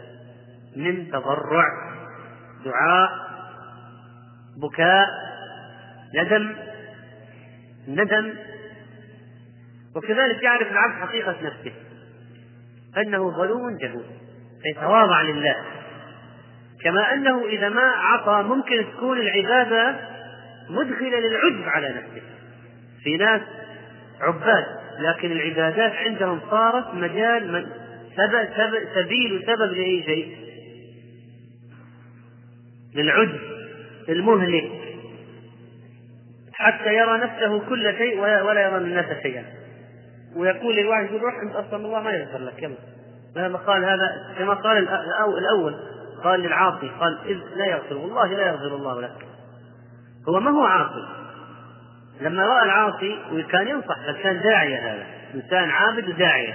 كل ما رأى صاحب العاصي قال له اقصر اقصر اقصر تب عن الشر وذاك مستمر. يوم الأيام قال والله لا يغفر الله لك. من وين جاءت هذه الكلمة الخطيرة؟ أعجب بنفسه تألى على الله أن لا يغفر لفلان. أنت من أنت حتى تمنع فضل الله؟ إذا أراد يتوب عليه من أنت حتى تمنع فضل الله؟ طيب. إذا المعصية أحيانا تكثر كبر بعض العباد. تكثر كبرهم. وتجعل الإنسان متيقظ للشيطان وتجعل عنده خبرة بالشر وتجعله متحفز مرة ثانية أنه ما يغلط ولا يعصي. كالأسد الجريح. تجدهم متحفز من جميع الجهات. ممكن أحيانا يصير عنده خبرة بالشر يحذر غيره منها. عرفت الشر. لا للشر ولكن لتوقيه ومن لا يعرف الشر من الناس يقع فيه. فيلزم التواضع. ثم يشتغل بعيوب نفسه ويترك عيوب الناس الإنسان العاقل إذا صار منه معصية ينشغل بعيوب نفسه. طيب هل يعني ما سبق أن نحن نقول يا ريت تجينا مصائب يا ريت متى تجينا أمراض أه ونحرص على المعصية حتى نحصل المصالح هذه؟ الجواب لا. هذه من الأشياء التي ليس من المطلوب منك تحصيلها. ليس من المطلوب منك أنك تحصل مرض لنفسك أبدا ولا أنك تفعل معصية. يعني ما يجي واحد يقول والله أنا الآن يعني رحت اعتكفت في الحرم شهر. أكثر نفسي بمعصية. إيش رايكم في الاسلوب؟ سخيف وسيء. لأن هذا الإنسان مصر مرتكب المعصية عن سبق الإصرار والترصد فإذا هذه الأشياء نعمة متى؟ متى تكون نعمة؟ إذا الله قدر إذا حصلت للعبد بدون سعي منه واستفاد منها كيف استفاد منها؟ يعني صبر عند المصيبة وتاب عند المعصية لأنه ممكن ناس تجيهم مصائب ما يستفيدوا بالعكس يزدادوا ضلالا ويقول لما كتبت علينا ولما قدرت علي وإيش سويت أنا وإيش سوى الولد الصغير هذا لكي تقبض روحه ويناقش الله والله لا يسأل عما يفعل وهم يسألون. وإذا سوى معصية ممكن تسوي معصية ثانية وثالثة ورابعة ولا يستفيد من المعصية. إذا ما هو كل مريض يستفيد ولا كل عاصي يستفيد. ولذلك ما هو المطلوب منا أن نوقع أنفسنا في المعاصي وندعو على أنفسنا بالأمراض ولا نأخذ لنا فيروسات ونتعاطى ما يورد يسبب المرض. لا لكن لو وقعت لا تفكرها شر. فيها خير عظيم. لو وقعت بشرط أن تستفيد منها وتحول المعصية تحول المعصية إلى انطلاقة في عالم الطاعات وحذر من المعاصي مرة ثانية ما تغلط فيها وكذلك المصيبة تحول لك أرصدة عند الله من الحسنات طيب لو قال واحد سأل سؤالا فقال هل يجب علينا أن نرضى بكل ما قدره الله؟ هل مطلوب منا كل شيء قدره الله نرضى به؟ قال شيخ الإسلام رحمه الله هذا بس أبيات تحتاج إلى تأمل وسنذكر بعض شرحها وأما رضانا بالقضاء فإنما أمرنا بأن نرضى بمثل المصيبة. كسقم وفقر ثم ذل وغربة وما كان من مؤذ بدون جريمة فأما الأفاعيل التي كرهت لنا فلا نص يأتي في رضاها بطاعة. وقد قال قوم من أولي العلم لا رضا بفعل المعاصي والذنوب الكبيرة. وقال فريق نرتضي بإضافة ولا نرتضي المقضي أقبح خصمه وقال فريق نرتضي بإضافة إليه وما فينا فنلقى بسخطة كما أنها للرب خلق وإنها لمخلوقه ليس كفعل الغريزة. فنرضى ليست كفعل الغريزة فنرضى من الوجه الذي هو خلقه ونسخط من وجه اكتساب إيش؟ فنرضى من الوجه الذي هو خلقه ونسخط من وجه اكتساب الخطيئة. طيب. إذا الجواب أحد أربعة وجوه. إما نقول هل نحن لازم نرضى عن مقادير الله؟ فيقال نرضى عن المصائب دون المعايب إذا أصبنا بمرض بفقر نرضى طيب ما هو المطلوب عند نزول المصيبة؟ الواجب الصبر ولا الرضا؟ ولا الاثنين؟ انتبه معي. إذا نزلت مصيبة الواجب الواجب اللي تأتم لو ما سويته الواجب الرضا أو الصبر ولا الاثنين؟ الصبر لأن الرضا يصعب على الخلق جدا. أنك تقول إذا مات لك ولد لازم ترضى وتكون في غاية الاطمئنان والرضا عن الحسن ما هو مطلوب؟ ليس واجبا هو مطلوب. لكن ما هو واجب؟ لأن البشر لا يطيقونه. لكن ما هو الواجب؟ الصبر. الصبر كف النفس عن الحرام. تسخر اللسان عن الشكوى الأعضاء عن نفس الشعر وشق الجيوب وحسب التراب والصياح والنياحة. الواجب إذا الصبر المانع من هذه المحرمات. لكن إنك تكون مطمئن وراضي تماما ولا كأن صارت مصيبة لك يعني وإنك بالعكس قد يكون عندك شيء من الفرح بما كتب الله فهذا ما يطيقه كل الناس. ولذلك يعني من رحمة الله أنه أوجب علينا الرضا الصبر على المصيبة لكن ما أوجب علينا الرضا بمعنى أننا نفرح لو حصلت أو نطمئن وكأننا هذا لكن بعض الناس الله أعطاهم القدرة هذه أنه تجد مثلا أحيانا بعض قليل يعني الناس وقال لي واحد أعطيكم مثال يشتغل في مستشفى في قسم التبليغ عن الوفيات اللي صارت داخل المستشفى. قال فرأيت من الناس عجبا يعني أنا مطلوب مني لما يجي واحد ومثلا زوجته أدخلت لفرج ماتت أو مثلا دخل مريض مثلا مات في المستشفى فأنا وظيفتي إني أقول للشخص يعني إنه مات قال فبعض الناس إذا قلت له مثلا جاي يسأل ها كيف فلان؟ ها شلون فلانة؟ الآن سأقول له مات قال فبعضهم يفتح فمه وعينيه ويبقى ساكت فترة هذا المصدوم ما استوعب المصيبة. وبعد ذلك يعني يأتي يا شد شعر ولا تقطيع ثياب ولا صياح ولا أو لطم على الوجه مثلا. وبعض الناس يقول فرأينا أمثلة يعني من كيف السخط على المصائب. واحد أدخل زوجته لثلج جاء ماتت. ماتت. فقال كيف وبدأ بالكلام بالاعتراض على القضاء والقدر والسب والشتم في في فعند ذلك تعرف أن بعض الناس لا رضا ولا صبر. ما هو بس لا رضا ولا صبر. قالوا في واحد قلنا له ولدت مات. قال مات حقا؟ نعم. قال إنا لله وإنا إليه راجعون. وجزاكم الله خير على سويته. الحمد لله على كل حال.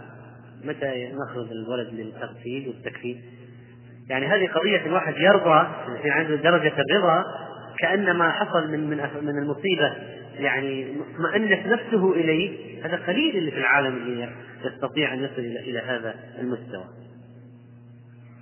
فهذه الخلاصة في قضية الأقدار بالنسبة للمصائب والمعاني. من جهة أخرى جواب آخر التفريق بين القضاء والمقضي فنحن نرضى بالقضاء أو نرضى بالمقضي الجواب نرضى بالقضاء لأن لأنه فعل الله. والمقضي الذي هو فعل العبد نرى ننظر فيه يعني. عمل شيء خسر في تجارة عمل معصية. المطلوب شرعا أنك ترضى بقضاء الله أن الله قدر الخسارة وقدر المعصية وقدر المصيبة كلها قدرها. لكن أنت تلوم نفسك في المعصية ولا لا؟ تلوم. أنت هل ترضى عن عن عن المعصية التي صارت؟ أبدا. المقضي نفسه ترضى به؟ أبدا. لكن القضاء الذي هو فعل الله ترضى به. وهذه قضية دقيقة مسألة دقيقة. لا بد يا أخوان أننا نفرق بين القضاء والمقضي. واحد سرق واحد كذب مثلا واحد كذب. الله قدر أن يكذب أم لا؟ هل تقول اللهم ليش كتبت علي إني أكذب وتعترض على قضاء الله؟ لا. ترضى عن الله. ترضى عن الله أن الله كتبه. لكن عن نفسك أنت ترضى بأنك كذبت؟ ترضى بالكذب نفسه؟ الشيء المقضي نفسه ترضى به؟ لا. إذا هكذا نستعمل هذه القاعدة العظيمة فيما يقع علينا ويقدر علينا. نقول من جهة فعل الله وتقديره وقضائه لا نقاش بل استسلام كامل. والحمد لله على كل حال صار. لكن من جهة أنفسنا لا ما نرضى. نلوم أنفسنا على المعصية ونلومها أننا ما بذلنا الأسباب وخسرنا في التجارة وأن نحاول نصحح الخطأ ونتلافى العملية هذه في المستقبل وهكذا. طيب. فالشر والمعصية. إذا أضفتها إلى الله خلقا وتقديرا وتدبيرا غير إذا أضفت إلى العبد فعلا وتركا. فإذا الرضا على ما قضى الله وعلى أفعال الله وليس على أفعالنا إذا كانت معاصي أو شر. طيب قد يقول قائل هنا آه، وردت أحاديث يعني قد تشكل علينا في موضوع القدر وهي أن الذي يصل رحمه مثلا يزاد في عمره ورزقه. إذا كان كل شيء مكتوب كيف إذا وصل الرحم يزاد في العمر والرزق؟ والعمر والرزق مقدر ومكتوب ومنتهي ومفروغ منه. مثل حديث من سره أن يبسط له في رزقه وأن ينسأ له في أثره فليصل رحمه. فينبغي أن نعلم أيها الإخوة أن المكتوب نوعان. مكتوب في اللوح المحفوظ فهذا لا تغيير فيه ولا تبديل. ومكتوب في صحف الملائكة فهذا يقع فيه التغيير والتبديل. فإذا رأيت مثلا آية فيها أو حديث ما في تغيير ولا تبديل فتعرف أن هذا تبع إيش؟ اللوح المحفوظ. وإذا رأيت آية مثلا يمحو الله ما يشاء ويثبت. يمحو الله ما يشاء ويثبت. فتعرف أن المحو والإثبات هذا أين؟ في صحف الملائكة وما كتبته الملائكة. وهذا القدر المعلق وأما القدر المثبت والمطلق في اللوح المحفوظ ما في تغيير ولا تبديل. القدر المعلق المقيد في كتب الملائكة قابل للتغيير والتبديل. فيكون مثلا ما في كتاب الملك أن فلان يعيش ستين سنة بدون صلة رحم. وإذا وصل الرحم يعيش ثمانين. في علم الله السابق واللي مكتوب في اللوح المحفوظ مكتوب يا ستين يا ثمانين ما فيها تغيير. لكن في صحة الملك إذا ما عاد إذا ما وصل سيقبض روحه عند ستين.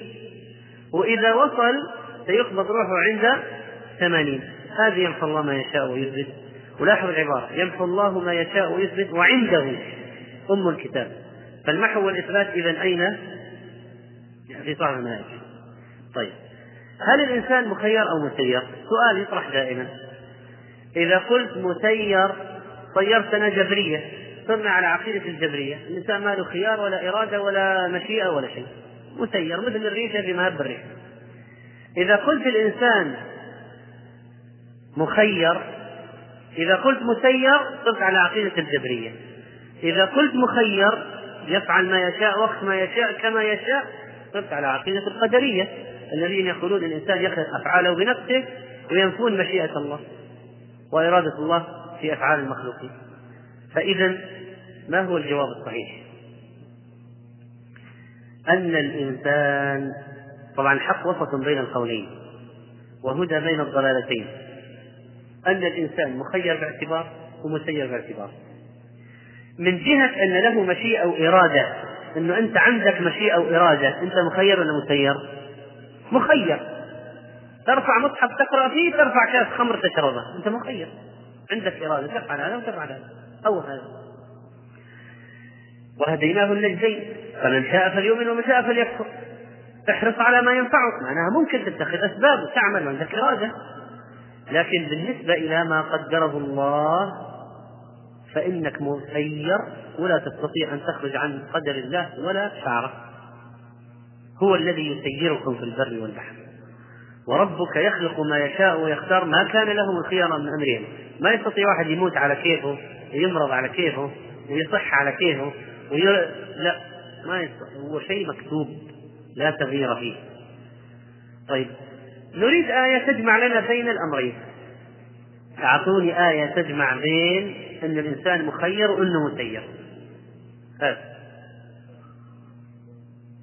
هي مرت معنا لمن شاء منكم أن يستقيم هذا مخير.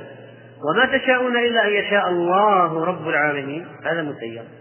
إذا الإنسان مخير ومسير في ذات الوقت لكن هذه باعتبار وهذه باعتبار. عندك اختيار وعندك إرادة لكن أي شيء تختاره وتسويه ترى مكتوب عليك. أنت عندك اختيار وإرادة لكن اعلم أن أي شيء تختاره وتعمله هذا مكتوب من زمان قبل أن تخلق السماوات والأرض بخمسين ألف سنة. طيب. لقد ظل في مفهوم القضاء والقدر فرق. وحصل بسبب ذلك عدد من المصائب في هذه الأمة. وباختصار عندنا فرقة الجبرية وفرقة القدرية. فرقة الجبرية أو فرقة القدرية أول شرك وقع في الإسلام. أول شرك وقع في الإسلام معبد الجهني في البصرة في البصرة وغيلان في دمشق وأخذ أخذ أخذ معبد الجهني العقيدة الفاسدة هذه عن سوسن النصراني الذي أظهر الإسلام. وكذلك غيلان القدري أسسوا فرقة القدرية الذين يقولون الإنسان يخلق فعله بنفسه والله لا يخلق أفعال العبد. الله لا يخلق أفعاله العبد يخلق فعله بنفسه. هذا شرك في الربوبية. شرك. وخرجت في المقابل الجبرية الذين يقولون إن الإنسان مجبور على فعله ما له خيار. وهذه هذا مذهب إبليس بما أغويتني لأقعدن لهم صراطك المستقيم. وكذلك من غلاة الصوفية الذين يقولون أبدا مع ما حيثما حيث ما ما فعلنا مقدر مكتوب فلا تلومونا على المعاصي والمنكرات التي نقع فيها. طبعا كلاهما انحراف وعرفنا القول الراجح والصحيح القول الصحيح في هذه المسألة. وبناء عليه أيها الإخوة كخاتمة ينبغي علينا أن نتجنب ما يلي. أمور معينة نتجنبها ونحذر منها لشيوع الأخطاء فيها بالنسبة لقضية القضاء والقدر. الاحتجاج بالقدر عن المعاصي. ما يمكن ابدا واحد مع تعمل معصية يجي واحد يلومك وإنك تنجي نفسك من المعصية بقضية القدر. وكم هذه جرت على الأمة من مصائب كثيرة جدا. وهذه سبب انتشار معاصي كثيرة بين العباد. احتجاج بالمعصيه طيب. كذلك ترك الأخذ بالأسباب يقول خلاص رزقي جاي لا اخذ بالأسباب. وهذا بينا فساده والرد عليه. التخلي عن مساعدة المحتاجين والمنكوبين لأن الذي حل فيهم بإرادة الله. طب نقول أليس الله قال وأحسنوا؟ أليس الله قال وأحسنوا؟ صحيح لا نقدر عليه المصيبة. لكن أنت مو مأمور بإساعدة وإغاثة الملهوف مساعدة وإعانة المحتاج. ثم بعض الناس وصل بهم الانحراف لدرجة أنهم تركوا الدعاء وقال علمه بحال يغني عن سؤالي. وهذا مذهب الصوفية. كيف لا يرد القدر إلا الدعاء؟ والدعاء من القدر. الدعاء قدر ويرد قدر نازل. دعاء قدر طالع يرد قدر نازل. الله مقدر انه ينزل القدر القضاء السيء ومقدر أنك تدعو وأن دعاءك قوي وأنه يرفع القدر النازل. لكن طبعا أنت لا ترى شيئا. لكن بين السماوات والأرض أسرار كثيرة محجوبة عنك. لا اي أشياء نازلة وأشياء طالعة ولكن العبد ما يدرك ولا هو. ولذلك نحن لا بد لنا من الدعاء. وأما علمه بحال يغني عن سؤال عبارة صوفية منحرفة وهؤلاء الأنبياء سألوا الله ودعوه. كذلك عبارة اللهم لا أسألك رد القضاء ولكن أسألك اللطف فيه غلط. بل نحن نسأله أن يرد القضاء السيء. ألم يقل عليه الصلاة والسلام في دعائه؟ أعوذ بالله أو تعوذ بالله من جهد البلاء ودرك الشقاء وسوء القضاء. قال اللهم إني أعوذ بك من جهد البلاء ودرك الشقاء وسوء القضاء وشماتة الأعداء. إذا اللي يقول اللهم إني لا أسألك رد القضاء ولكن أسألك اللطف في هذا غلط بل أسألك رد القضاء السيء. بدعاء أدعوه هذا والدعاء هذا قدر وسيرفع القدر السيء إذا كان الدعاء صحيح وقوي. من الأخطاء أن بعض الناس يقولون شاءت الظروف وشاءت الأقدار. غلط. لأن الظروف والأقدار ما لها مشيئة. المشيئة لله. فإذا شاءت الظروف وشاءت الأقدار هذا غلط في التوحيد. ما شاء الله وشاء فلان نوع من الشرك. ما شاء الله ثم شاء فلان. الجزم بحدوث شيء في المستقبل وعدم قول إن شاء الله. خطأ آخر. ولا تقولن لشيء إني فعل ذلك غدا إلا أن يشاء الله. كذلك من الأخطاء استطلاع المستقبل عند الكهان والمنجمين وقد بينا هذا. التألي على الله مصيبة. يقال والله الله ما يغفر لفلان والله ما يدخل لا لا يسامح فلان. يعني على سبيل الخبر وما أدراك؟ هؤلاء عبادة. يفعل فيهم ما يشاء. قال كلمة لو عندما تحل المصيبة لو أطاعونا ما قتلوا. هذا من كلام المنافقين وضعاف الدين. ليس مثلها.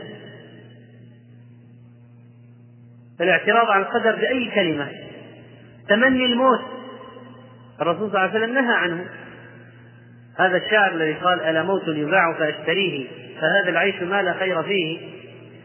خطأ لأن الموت بالنسبة للإنسان يقطع عن العمل الصالح وعن التوبة رحمك الله. ولذلك قال لا يتمنين أحدكم الموت لضر أصابه. مهما كان اصبر.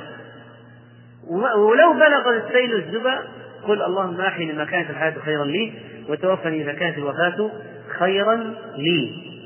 إذا ما نتمنى الموت ونصبر على ما قدر الله والحياة للمؤمن خير. إما صالح يزداد خيرا وإما عاصي يتوب. ومن أعظم المصائب الإقدام على الانتحار. ولا تقتلوا أنفسكم إن الله كان بكم رحيما. كذلك من التسخط على القضاء والقدر الذي ذكره العلماء التسخط بالبنات. التسخط بالبنات. على مذهب أهل الجاهلية إذا بشر أحدهم بالأنثى ظل وجهه مسودا وهو كظيم يتوارى من القوم من سوء ما بشر به. أيمسكه على هون وعلى خزي وعلى ذل يمسك البنت ويتركها؟ أم يدسه في التراث ألا ساء ما يحكمون. فالذي يعترض أو الذي يسخط على البنات. يسخط على البنات يرد هبة الله وفي إهانة للمرأة وبالذات أم البنت هذه. إذا جابت ولد في فرحة عظيمة. مبروك بارك عليك وإذا جابت بنت يلا الحمد لله على سلامة أمها يعني المسألة يعني البنت. كأن البنت هذه يعني آه، قشة يعني حجرة شيء تافه. يعني الله ما معليش يعني خير في غيرك. يعني كأنها كارثة يعني صارت مصيبة وصار وقد تكون البنت هذه الخير والصلاح على أهلها وعلى أمها وأبيها و... فلماذا الإهانة للبنت هذه؟ والتشبه بأخلاق الجاهلية وثم أن المجتمع كيف؟ النساء نصف المجتمع ويلدن لنا النصف الآخر ثم الإنسان لما يتسخط على شيء مثل هذا هو بيده يعني بيده يهب لمن يشاء إناثا ويهب لمن يشاء الذكور. هذا بأمر الله عز وجل. ولو لكن الواحد لو قال يعني تبغاني أفرح إذا جات بنت نقول إذا ما تبغى تفرح لا تسخط خلاص لا تسخط خل مشاعرك حيادية مثلا. لا تسخط حبذا من نعمة الله البنات الصالحات. هن للإنس هن للأنس وللنسل وهن الشجرات وبإحسان إليهن تكون البركات. ليش؟ لأن النبي صلى الله عليه وسلم قال من ابتلي من هذه البنات بشيء فأحسن إليهن كن له سترا من النار فإذا نرضى بما جاء من الله من العبارات المنكرة عند العامة أيها الإخوة إذا نزل المطر كثير يقولون هذه قطرة ما وزنت أو هذه قشة ما وزنت كيف ما وزنت؟ كل شيء عنده بمقدار وإن من شيء إلا عندنا خزائنه وما ننزله إلا بقدر معلوم أحيانا بعض الناس إذا مات شخص يقول قدر ولا شيء ثاني؟ مات قضاء وقدر ولا شيء ثاني؟ إيش شيء ثاني؟ ما هو حتى الشيء الثاني قضاء وقدر. وهذه من عبارات الخاطئة المشهورة. كل القضاء. يقول مات بمرض مات بحادث ولا بسبب آخر. فكل قضاء له وقدر وذاك بعض الناس يقول أبدا ما فيها مدب ما هي جريمة ولا مدبرة ولا قضاء وقدر بس. يعني إذا كانت جريمة مدبرة يعني صار ما هو قضاء وقدر؟ بعض الناس يقولون بقية في حياتك للتعزية. لو كان في بقية كان مات. يقول بقية في حياتك لو في بقية كان مات كان عاش البقية هذه. على أي حال يا أخوان هذه مسألة القضاء والقدر من الأمور العظيمة ولها انعكاسات كبيرة جدا على حياتنا.